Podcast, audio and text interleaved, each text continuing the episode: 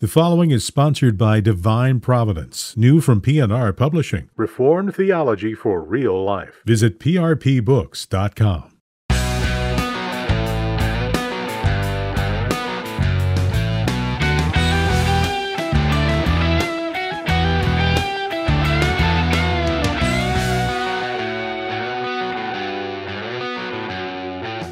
Welcome to Mortification of Spin, a casual conversation about things that count with Carl Trueman and Todd Pruitt.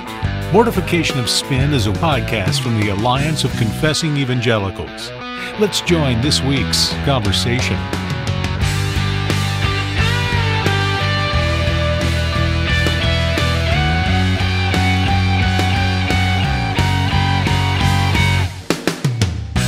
Well, you are listening to Mortification of Spin. My name is Todd Pruitt, and with me, as always, is Carl Trueman. Um, I'm a pastor of a PCA church in Harrisonburg, Virginia. Carl is a professor at Grove City College in Western Pennsylvania. And it's great to uh, be with you all today. Carl, good to see you, even if it's only uh, via Zoom. I actually kind of like the distance a little bit, you know, because I can, at any point, I can mute you or even just uh, turn off you t- turn the thing off and I don't have to look at you, which is kind of nice. Yeah. Sorry, Todd. I, I had you muted there. I yeah, I thought so. I thought so. Carlos, I'm looking at um, at your cranium and my cranium. Yeah. I'm thinking back to like 12 or 13 years ago when I met you, and both of us had had appreciably more hair. We did. We at did. that point, and it's just a sad sight to see. I mean, I'm looking yeah. at you and thinking, do I look that bad? You do, you do. Yeah. I, I, think the answer is we married the wrong women, of course. I always said to my wife, I had a full head of hair till I married you. Now that's what it is. That's what it is. Yeah, yeah. Well, we're uh, we're pleased uh, today uh, with our guests. We're not we're not pleased about the subject, but we are pleased with our guests today. Um, Rosaria Butterfield and Joshua Gielow are with us now. Josh is well. Josh, why don't you just kind of you you work closely with with uh, Peter Jones and truthXchange. Kind of tell us real quickly um, uh, about uh, truthXchange and what you do um, uh, in, in conjunction with Dr. Jones's work.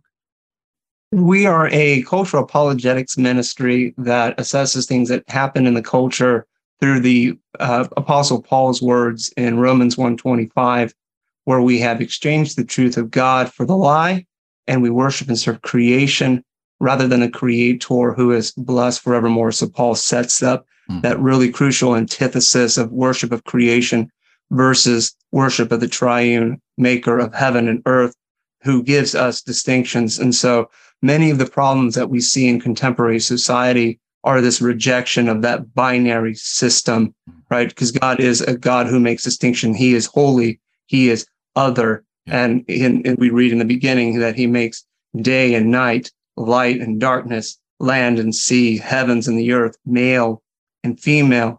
And some of the problems with this whole gender blur that we often hear about in the news is that rejection of a binary. Yeah, yeah. Thanks, Josh. And um, Rosaria Butterfield is our other guest, and Rosaria has been on before. Um, uh, our folks certainly know Rosaria. Rosaria, um, of course, author, speaker, lecturer, and sock maker. Even as we are on here, she is knitting socks. I'm really impressed by that. I mean, you know, you're you're either like baking pies or making socks or or writing books. That's kind of um well it just it the, the whole knitting socks things keep it just keeps me out of trouble. It keeps me focused. I don't have a i don't have a pipe to smoke like you right. two so i have my socks to knit right yeah, exactly. Of course keeping you out of trouble there are some that would say you, you're you're always in trouble you know or causing trouble right? I mean you know. But all but you know as carl told me a long time ago um someone without enemies is someone without honor. So yeah. um uh, I, I, keep that in mind. That's how I console mind. myself, anyway. yeah, exactly.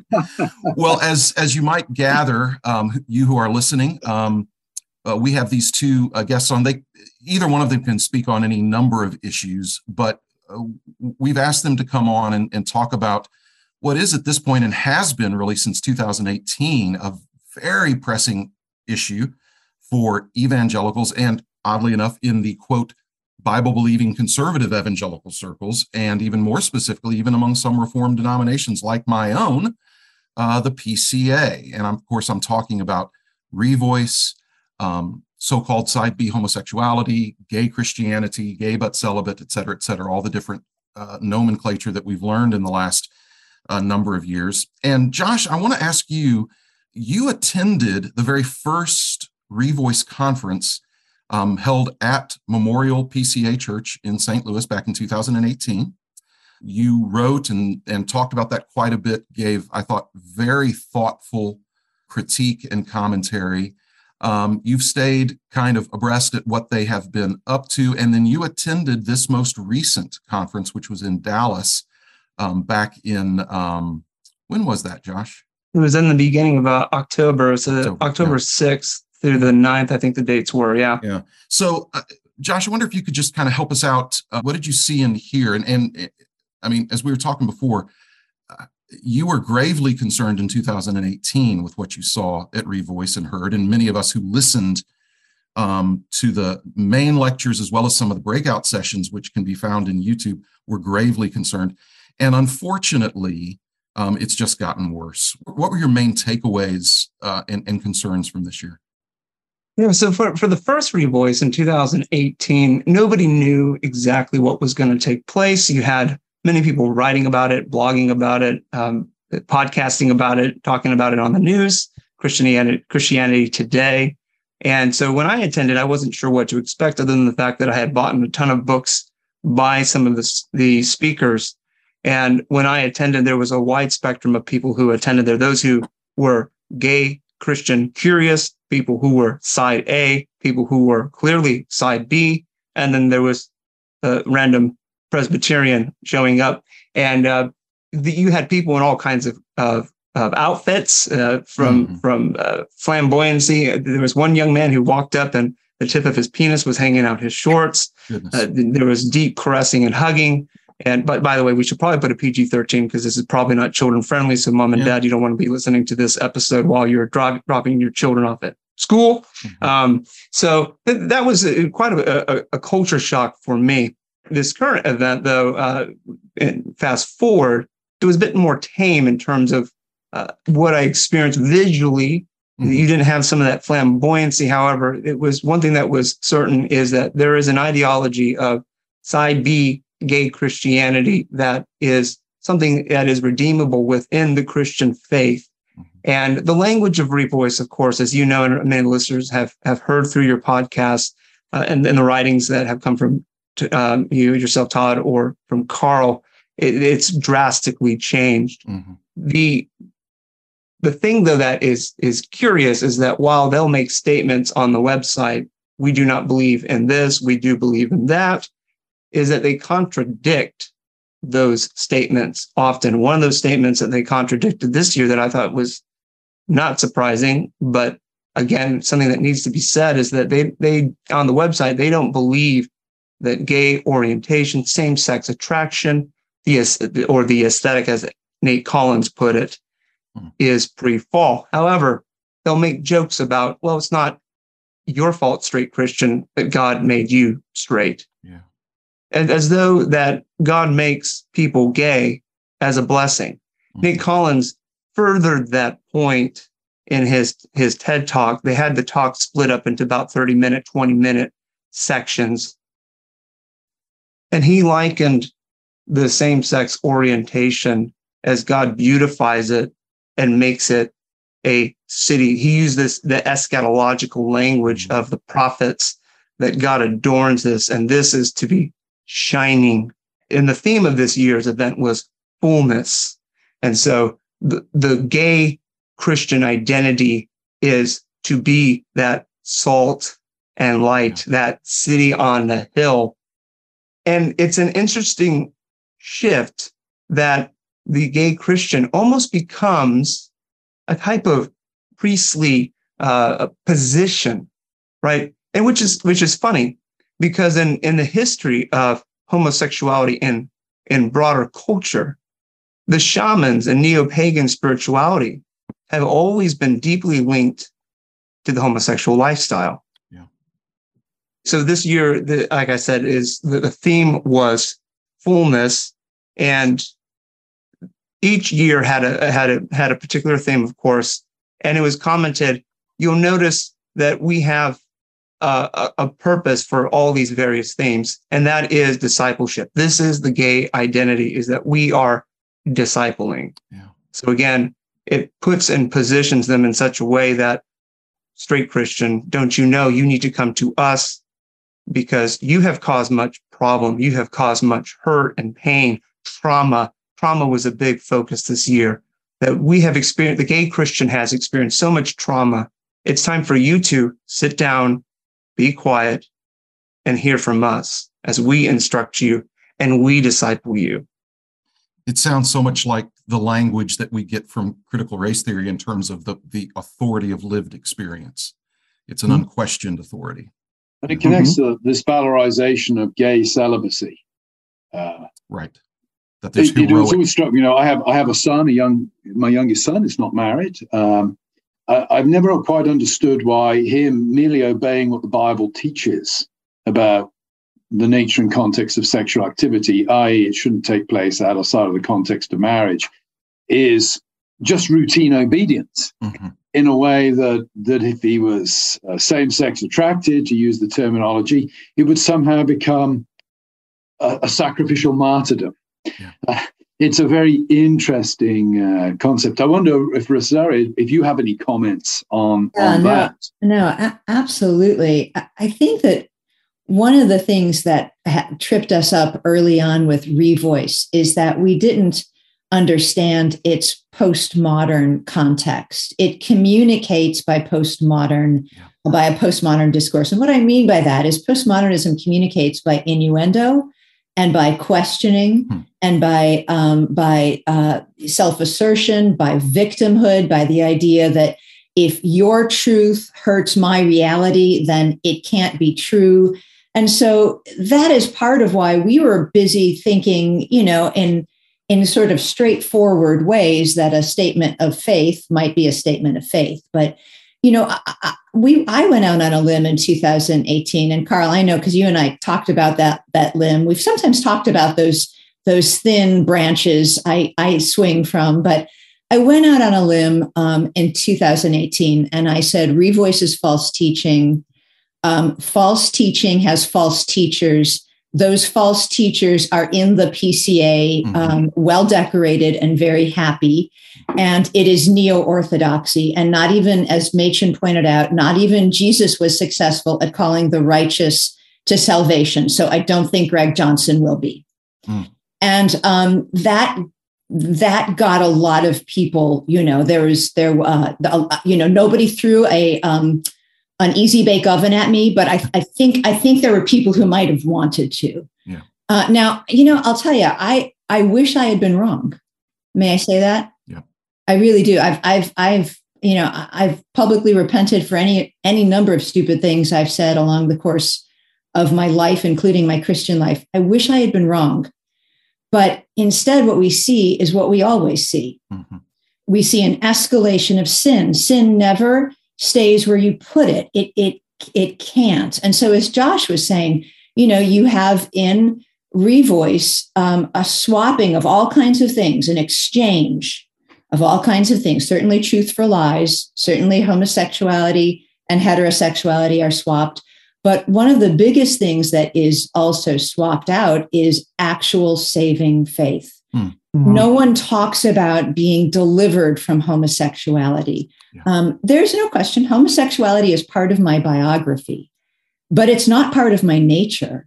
Yeah. And it wasn't part of my nature from the minute the Lord justified me. That's the, something that, that they do focus on is, is to, to shame the church for wanting to hope and believe yeah. That people can actually walk out of that lifestyle. Mm-hmm. And since we're confessing things, I'm going to confess something is that I had been a bit naive about revoice and the side B culture. I had thought that the folks that here that are, are, are being committed to the celibacy, I had thought that they were commit that their big sin, their big problem was with gay pornography. Mm-hmm. And what became very apparent was that there was a time of confession. And even when I sat down with other people at lunchtime, massive con- confession to actually hooking up and and participating in sodomy and and all kinds of sexual behavior that I I just thought that I thought the best for these folks that they're really trying hard mm-hmm. that their biggest issue their biggest hurdle is just not clicking and looking at porn but it's actually yeah. practicing and living that way. Mm-hmm. And it's no surprise because they there's the encouragement of going out to gay bars and participating in just the broader sense of that gay culture, that it is good for society. Yeah.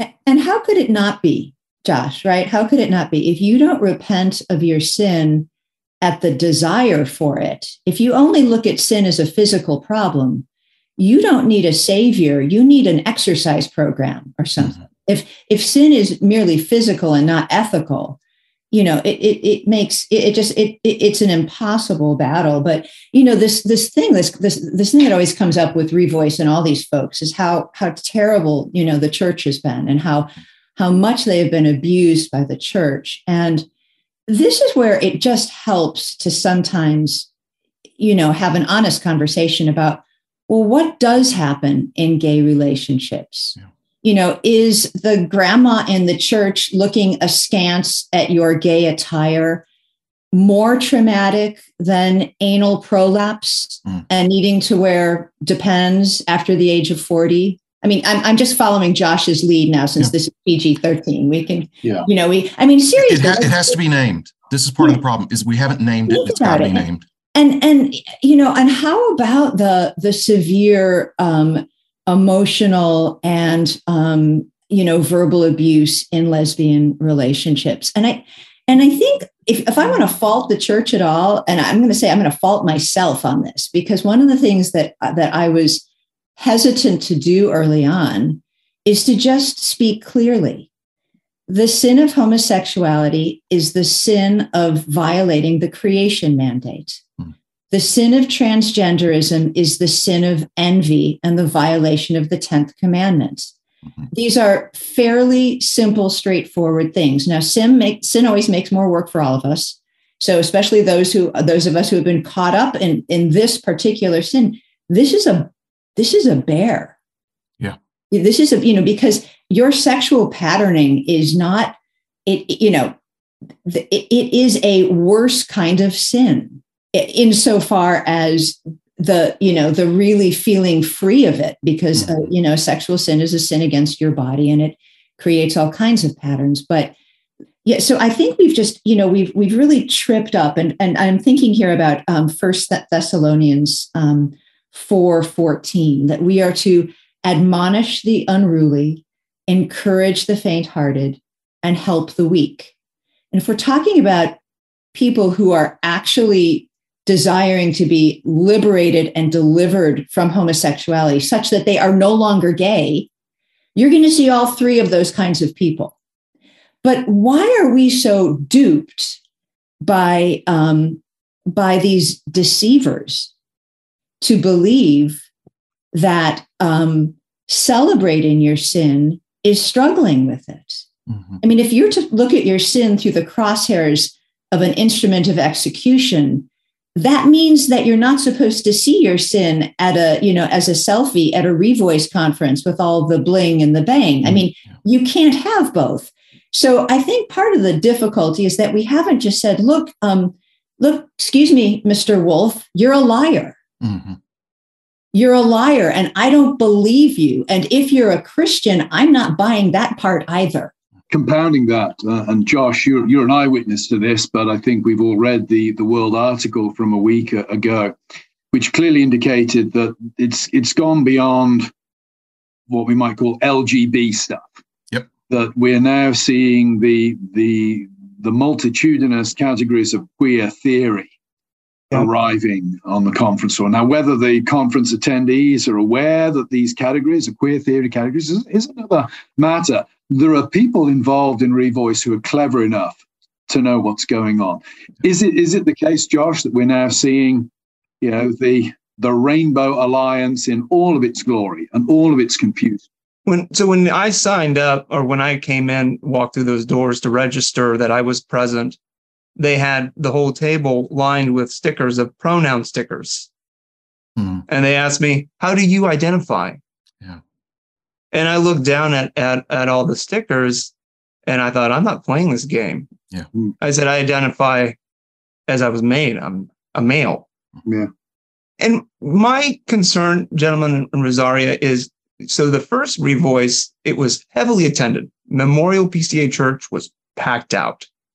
This year, I did a head count of, of about 280 people. Hmm. And my deep concern is that this ideology is not fading, but is so deeply penetrated into the minds of millennials and Gen Zers that they almost feel like it's not important to even come. In fact, some of the, the people who have spoken at Revoice events, events or people that are or looked to as as as the voice for the side B, even look at Revoice and say they don't speak for the, the totality of the side B movement. Yeah. Right. So you have Grant Hartley, and I'm going to read this. One of the things he had tweeted Grant Hartley was one of the first speakers at the, at the first Revoice. He gave the lecture, former student at Covenant Seminary. He he swam the Tiber, so now he's a Roman Catholic, and he's being trained, I believe, to go into the priesthood in in, in the Roman Church. Grant Hartley, he was the speaker at the first Revoice. His lecture was on the queer treasure in the New Jerusalem. And he said this during, and tweeted this out right after the Revoice event this year. He said, My coming out is not confession of sin, right. but the offering of a gift, not only the gift of my vulnerability, but the gift of my love for men. There are plenty of sins I have to confess but being gay is not one of them. Yeah. That's dark. And unfortunately, that's perfectly consistent with much of what you hear from from Revoice. And I can tell you this, it's consistent with, and this goes to to Josh, what you alluded to earlier. They say one thing in one context and then say something else different. That's perfectly in line with some things that Greg Johnson has said. Now, That's right. he'll and- say the opposite in one interview, but then he'll say basically that in, in another setting. Carl, you pointed that also out in your recent article on the World Opinion piece about how high profiles would comment or critique Revoice, and they would say, "Oh, you just don't understand us," or "That's not true," yeah. or yeah. they would make all kinds of excuses. I think you put it more brilliantly, and I'm totally butchering how you said it, and that's constantly the problem. Yeah, and I've had some reaction you know, I, I deliberately put that in because I knew that would be that has been part of the reaction, and I knew it would be part of the reaction to that article. And you know, these people are nothing if not predictable. Uh, you don't understand. Right. Uh, you you know you you're not connected in such a way that you would be able to grasp what's going on. Uh, it's it's part of a rhetorical strategy yeah. that really precludes any constructive engagement. I mean, I said in that article, one of the reasons I didn't sign the Nashville Statement, well, there are a number of reasons. One of them was I signed the Westminster Standards. There's a whole lot of stuff there. I don't, I can't keep signing stuff. uh, secondly, I, I, in 2016, I wasn't convinced that the discussion was over. Not that I've changed my position, but I really felt there were people connected to Revoice that were winnable. And I'm always worried that petitions, etc., can be like blunt instruments. And mm-hmm. once you've signed those things, it's done. You, you can't have the discussion anymore. It was, you know, it was one of the few points in my adult life when I look back and think, well, that was naively optimistic of you, Trueman. that is not something I'm typically accused of. Yeah. But I'm thinking, I'm still glad I took the position I did mm-hmm. because I would never have known otherwise.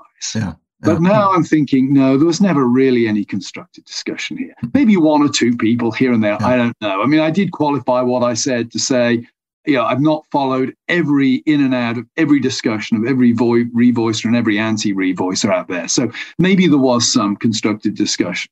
But by and large, what I saw was just your hateful people or your ignorant people or your ignorant hateful people. Mm-hmm. When, when it became clear to me that some of the clarity in the Nashville statement was needed was in 2019, the summer, a year after the first revoice, PCA's General Assembly in Dallas, Texas.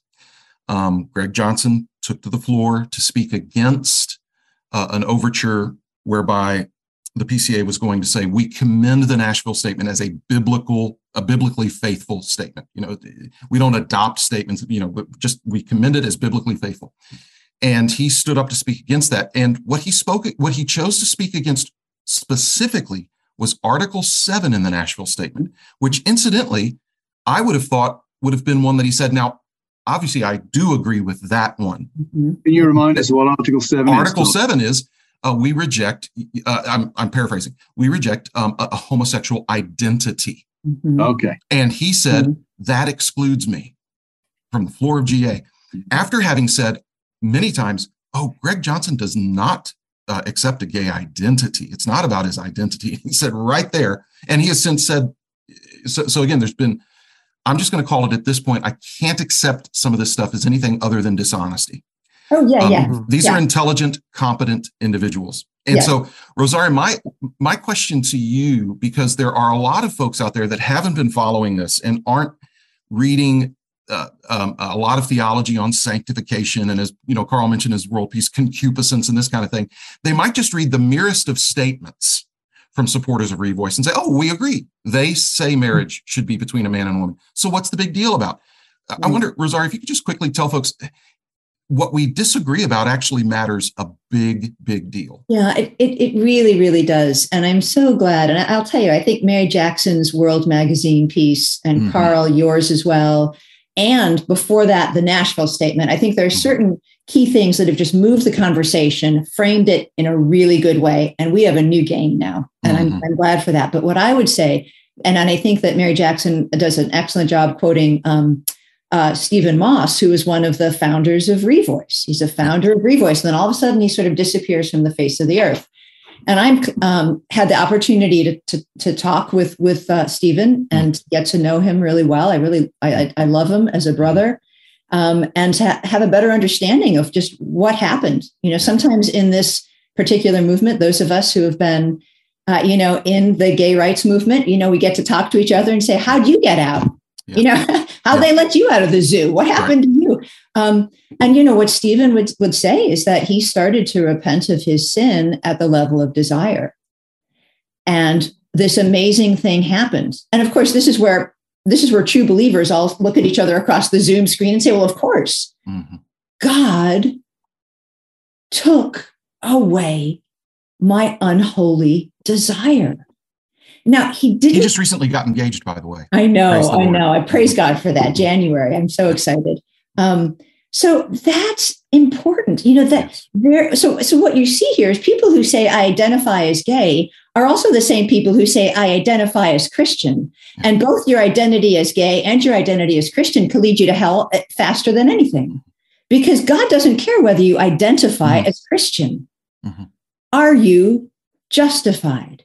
And if so, are you in the in the arduous process of dying mm-hmm. to your sin? Have you learned how to hate your sin without hating yourself?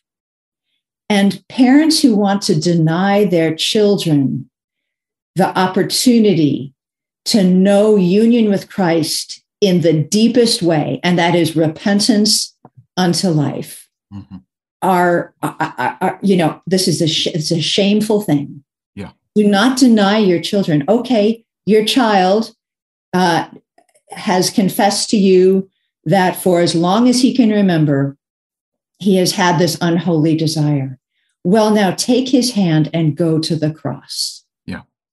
But but um so so it, you know it is a it is um it is a bastardization of the Christian faith, the doctrine of sanctification, the doctrine of justification, the repentance unto life.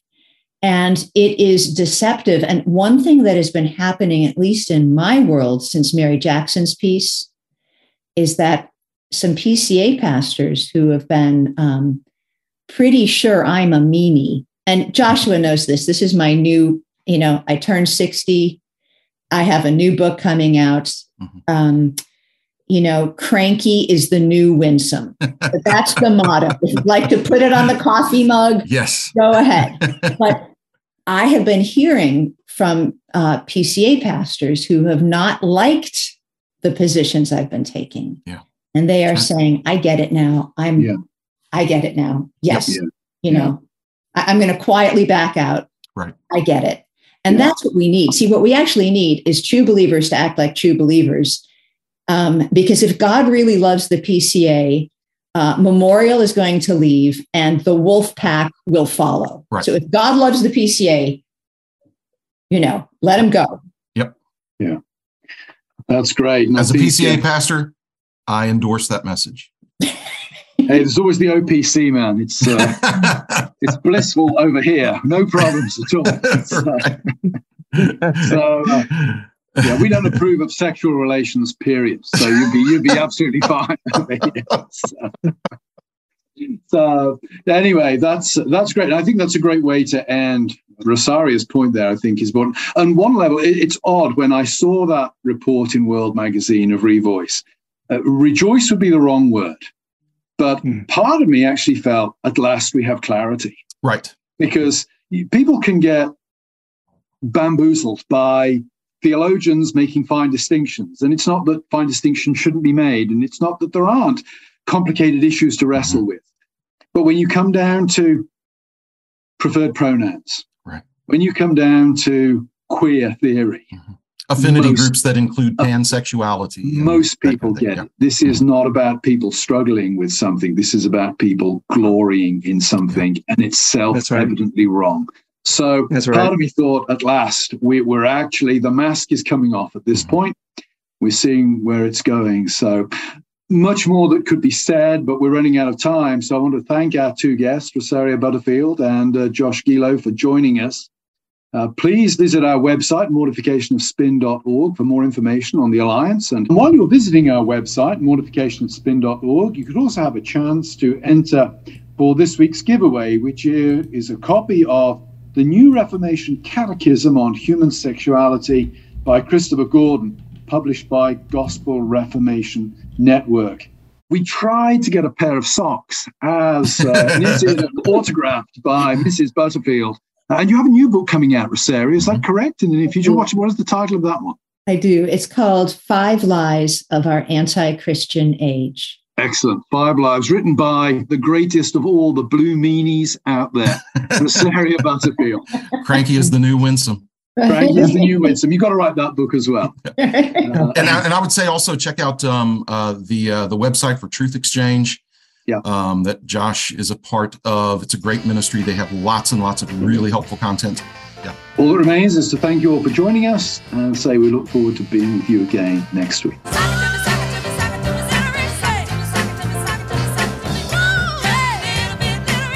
Thanks for listening to Mortification of Spin, a podcast of the Alliance of Confessing Evangelicals. For more on topics like this, visit mortificationofspin.org, where you can find other articles by Carl and Todd, browse the archive of past episodes, and make a donation. We'll talk to you next time on Mortification of Spin.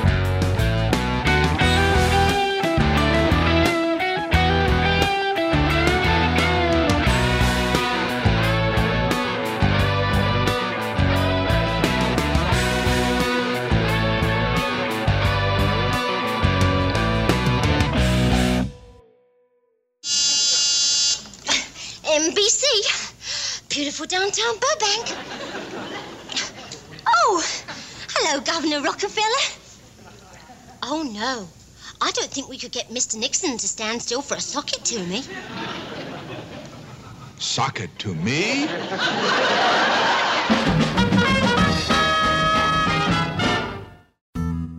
P&R Publishing presents another classic work in modern English for 21st century readers. Rigorous, practical, and deeply reverent, Divine Providence speaks to the struggles of believers today as it tackles difficult questions with biblical truth. Does God govern the world, and how? Is He the author of sin? Why do good people suffer while bad people thrive? In this masterful discourse, Puritan theologian Stephen Charnock arms us to trust in the one who works all things for His glory and the good of the church. This new edition introduces contemporary Christians to one of the greatest Puritan thinkers and the beauty of divine providence, the comforting truth that God is righteous, wise, and good, and nothing takes place that is not in His will. Includes study questions for discussion. Divine Providence from P&R Publishing. Reformed theology for real life. Visit prpbooks.com.